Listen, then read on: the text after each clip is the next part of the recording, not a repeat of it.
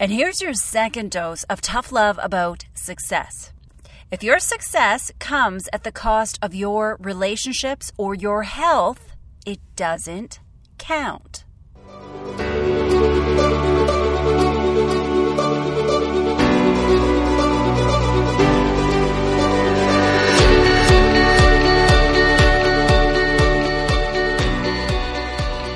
Hello and welcome to Conscious Business. Today we're going to talk about your success, your epic success, that is.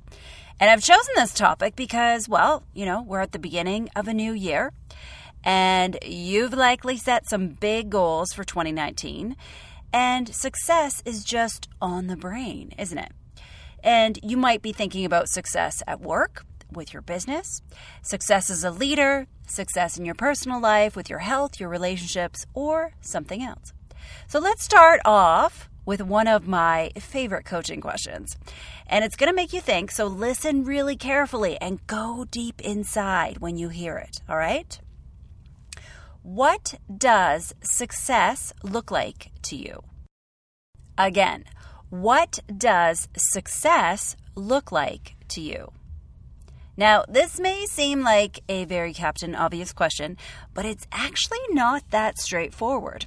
First off, success looks different for everyone. For some people, they might have a financial target or metric in mind, and once they hit that, then they'll feel like they have arrived. For other people, success means actually having a lot of freedom and working the least amount that they possibly can and having a lot of flexibility in their life. For them, success might be only working two or three days a week. For other people, they may never ever take the time to define specifically what their success looks like. So they just kind of go through life never really feeling like they've accomplished anything. They never really feel proud of what they've done. They're always focused on what they haven't done or what they have to do. So I'm curious, what comes up for you when you think about success? What does success look like for you?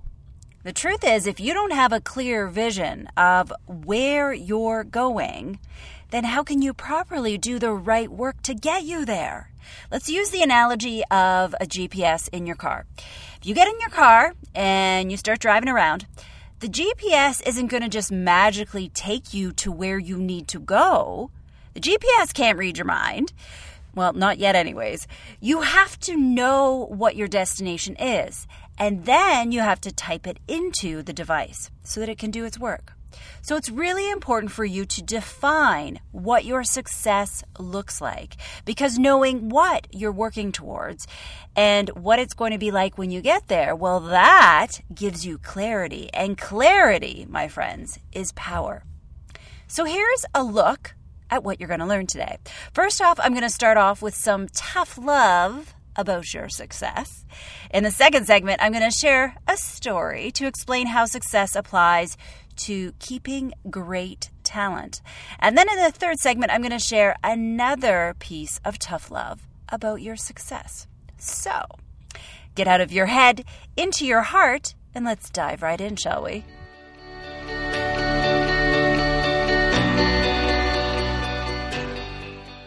Here is your first dose of tough love about success. Ready? Success without fulfillment is failure. Again, success without fulfillment is failure. And you may have already learned this lesson. Congratulations. Most of us have at some point in our life. But you might be in a job right now that is unfulfilling to you. So, sending you lots of love. And as you're listening to this, you might feel like this job is sucking your soul. The days are long. You feel like you're not making an impact. And you might even find yourself wondering does it even make a difference if I show up every day?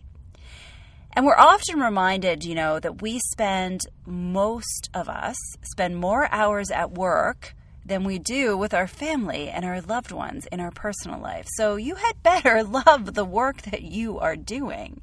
If you love what you do, then it isn't really work, is it? So success without fulfillment is failure. And I find that most people agree with this in theory, but when it comes to living from this place every day, that's where we get tripped up a little bit. We might think that we're fulfilled, and we might be so focused on the wrong metrics to measure our success that we might be kidding ourselves. So, let me share an example to show what I mean. Here's a situation that I see all the time. I see it so frequently. I see it with my clients. I've seen it in the past when I worked full time, and I've even had it come up for me many times personally. Somebody has a really good job, but they don't feel appreciated or valued in that job. Their manager neglects them, they don't take time to really appreciate the work that they do, keep canceling their one to one meetings. Then one day, along, bing, into their inbox comes an email from a recruiter. Gotta love those savvy recruiters asking them if, hey, would you be willing to consider moving to another company? They're really looking for someone with exactly your skills and expertise. Oh, and it's a 20% salary increase. And it makes them realize wow, not only have I been underappreciated, for all my hard work in this job and for my loyalty, but now I realize I've also been underpaid significantly. Nothing breeds resentment more in an employee than thinking that they are undervalued. So, while they weren't necessarily looking for a job that is different than what they have, now they're totally ticked off, and so they're considering taking this new opportunity. Now, this scenario never really ends well. If they stay, they end up being resentful about their boss. Or if they leap to the new company, they go there with rose colored glasses, thinking that because this new company is willing to pay them more, it must mean that they are going to appreciate them more and treat them better. So they make the leap, thinking that they're going to go somewhere and really feel appreciated. And often, you know, there's that honeymoon period for a couple of months, you know, when they feel really good. And then they're in the exact same scenario where they just left and they feel completely defeated. So, I'm not trying to be depressing, honestly. I'm just shining a light on a theme, a pattern that I see all the time. What happens is that we think that the extra money, that carrot that's being dangled in front of us, means that people are going to care more about who we are but it isn't. No amount of money can compensate for a manager who doesn't care about you or for a job that doesn't fulfill you. The truth is that people leave bosses, not companies. This is the truth. People leave bosses, not companies. The numbers don't lie. 80% of disengaged employees are dissatisfied with their manager and that's a Gallup statistic 80%. Success without fulfillment is failure. It is not about the money, it is about being appreciated. So I'm curious do you identify with this story? Does it feel like a little bit familiar? Did it ring a little bit close to home? Have you ever been in this situation where you felt that moving somewhere else to make more money meant that they were going to care more for you? Did they? Money can never compensate for a leader who truly cares about you and the opportunity in a job to do meaningful work that you really believe in. This is the truth of what we are all seeking. I've definitely had this situation happen to me before. And I've been on the other end of it too as a leader, where we were really worried about losing great talent. And I want to share a story, a ridiculous story, of what happened to us when we were in this situation and how we handled it.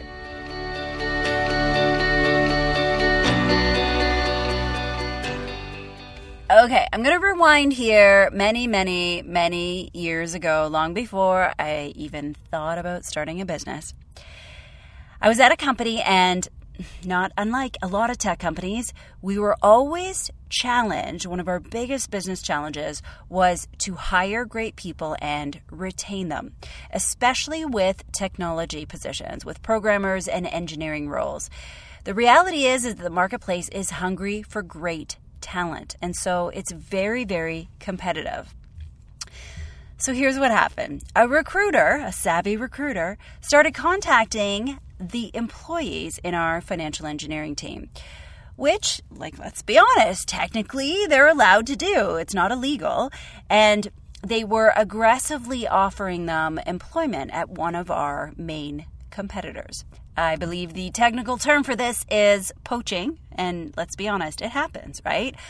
I've been on the receiving end of it, I've done it. It just is a reality in business. And as a result, we were in a weekly leadership meeting, and this came up as one of our agenda topics. And the recruiter had not only been contacting people, but actually had the gall to phone through to our main phone number and then asked to be connected to these particular employees and wasn't even discreet about it, just went through, grabbed the list, and went through every single person that they had found and just started ringing through to everyone who was in that team. Now, the instant reaction from our management team was, well, they were pretty pissed off. And I get it, it sucks, right? We work hard to find these people and bring them aboard, and then people just come along and poach them. So they started to brainstorm ideas of how we could stop this injustice from happening. Do we screen all the calls and find out who's calling before we put the call through? And it just escalated, and all the ideas started to get really out of control. And someone finally suggested that what we should do is just take away their phones. Like, literally go over, unplug the phone from their desk, and remove all the phones in the entire department. And I remember thinking, okay, let's just calm down. My inner yogi kicked in, and I was like, okay let's just consider the impact, the unintended impact of a controlling action like that, right? How is that going to make employees feel? What if they had to call a client? What if they had to make an appointment? What if they had to call their mom, right? The unintended impact of taking people's phones away from their desk is that they're going to be inconvenienced. They're not going to be able to do their job. And more importantly, they're going to feel like we don't trust them. So, I got everybody to calm down and we talked about other options of what we could do in the interim. And I distinctly remember saying in that meeting that we can't ever build walls high enough to prevent people from leaving. We just can't. The only thing that we can do is make them want to stay. And I do believe that this philosophy holds true today, even more so in this competitive marketplace. You can't put blinders on your employees. You can't tell them that they aren't allowed to go work elsewhere. The key is to treat them well throughout the year, every single day, to earn their loyalty and to let them come to work each day and do things that they love because they choose to not because you force them, not because they don't have any other options, and not because you're working them so hard that they don't have time to look for another job. And let's just be clear that is not an engagement strategy. Richard Branson says, take care of your employees and they'll take care of your business. And I could not agree more. I love that quote. Take care of your employees and they'll take care of your business. So, if controlling your employees is not an effective employee retention strategy, what can you do? Well, I want to offer really quickly Dan Pink's formula for employee engagement. I love this. The acronym AMP, AMP. It stands for autonomy, mastery, and purpose. Give your employees those three things, and they will follow you anywhere. So remember to invest in your employees year round, not just when you're scared that they're about to leave. The best defense is a good offense.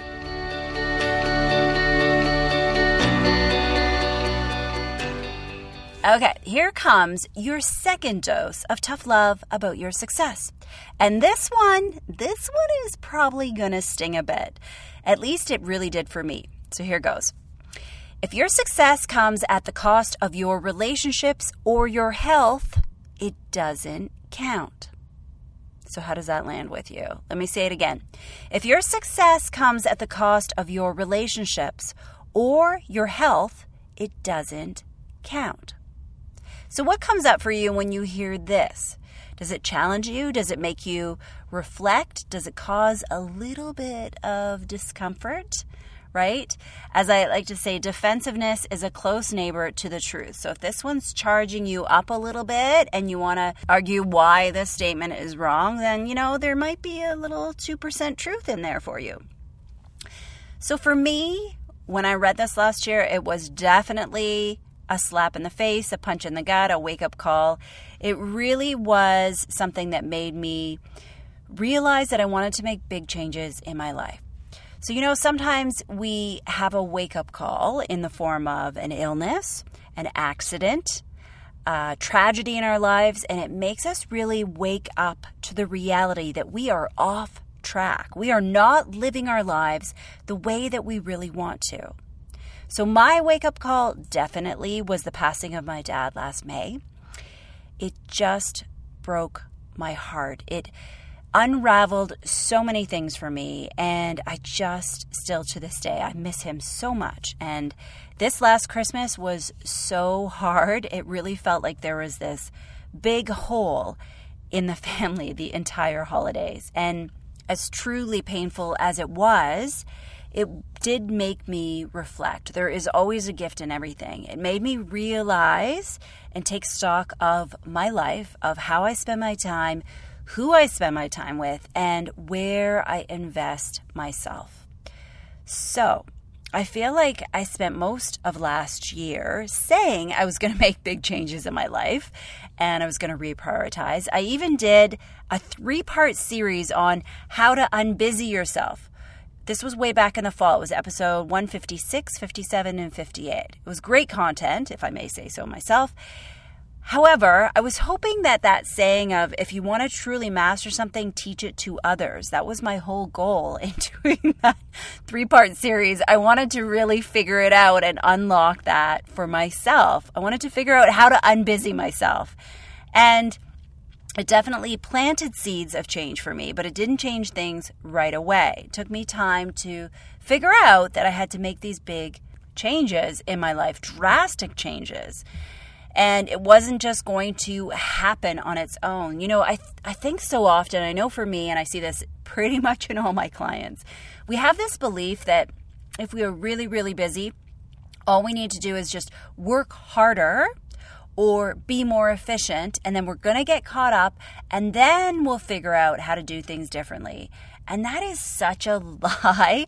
That's your ego just telling you uh, that you've got to work harder and you've got to do more, and it is possible. And absolutely, this is wrong thinking. So if you're going through this, this is a little little bit of tough love for you.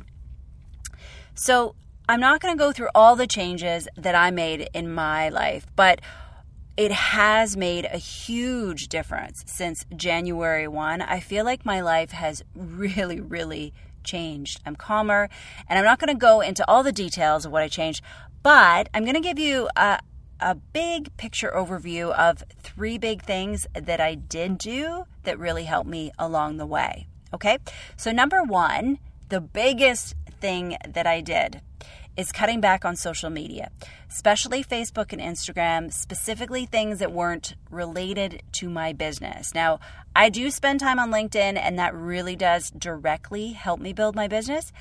Instagram, Facebook, not so much. so it was really scary when I actually started to track how much time that was taking each and every day.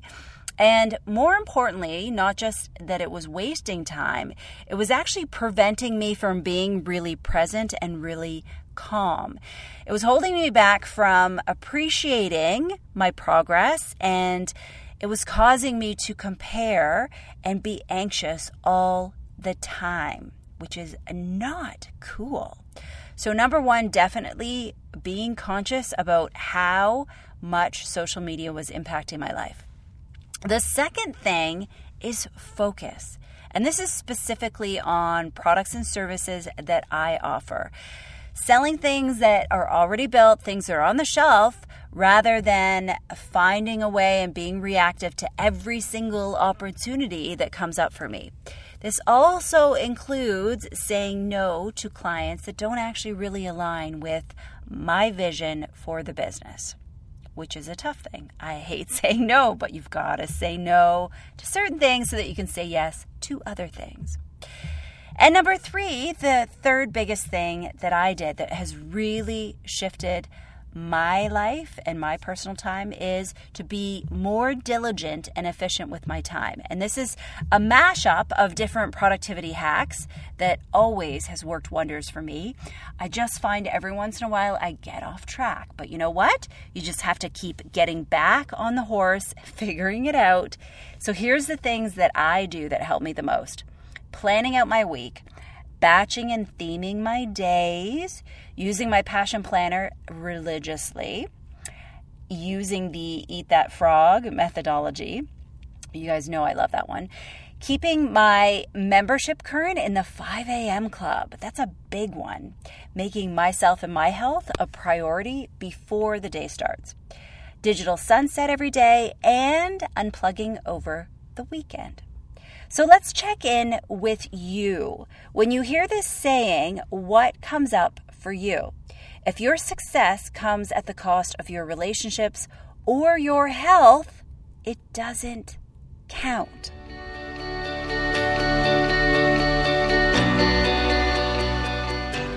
Okay, it's time to start wrapping up this episode on the truth about your success. If you are in a place where you consider yourself successful, awesome, high five, pat on the back, ask yourself this though Is this truly success? Has it come at the cost of your relationships or your health? If it has, it doesn't count.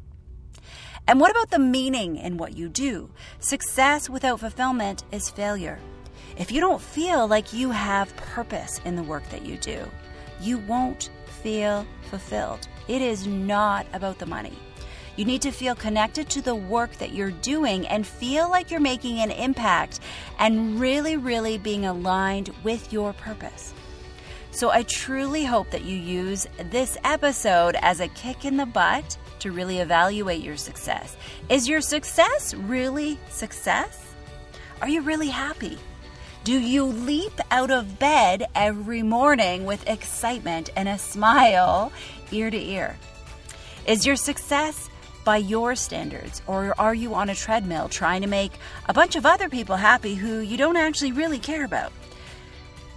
And I'm going to wrap up with a great quote from Simon Sinek. Working hard for something that we don't care about is called stress. But working hard for something that we love is called passion.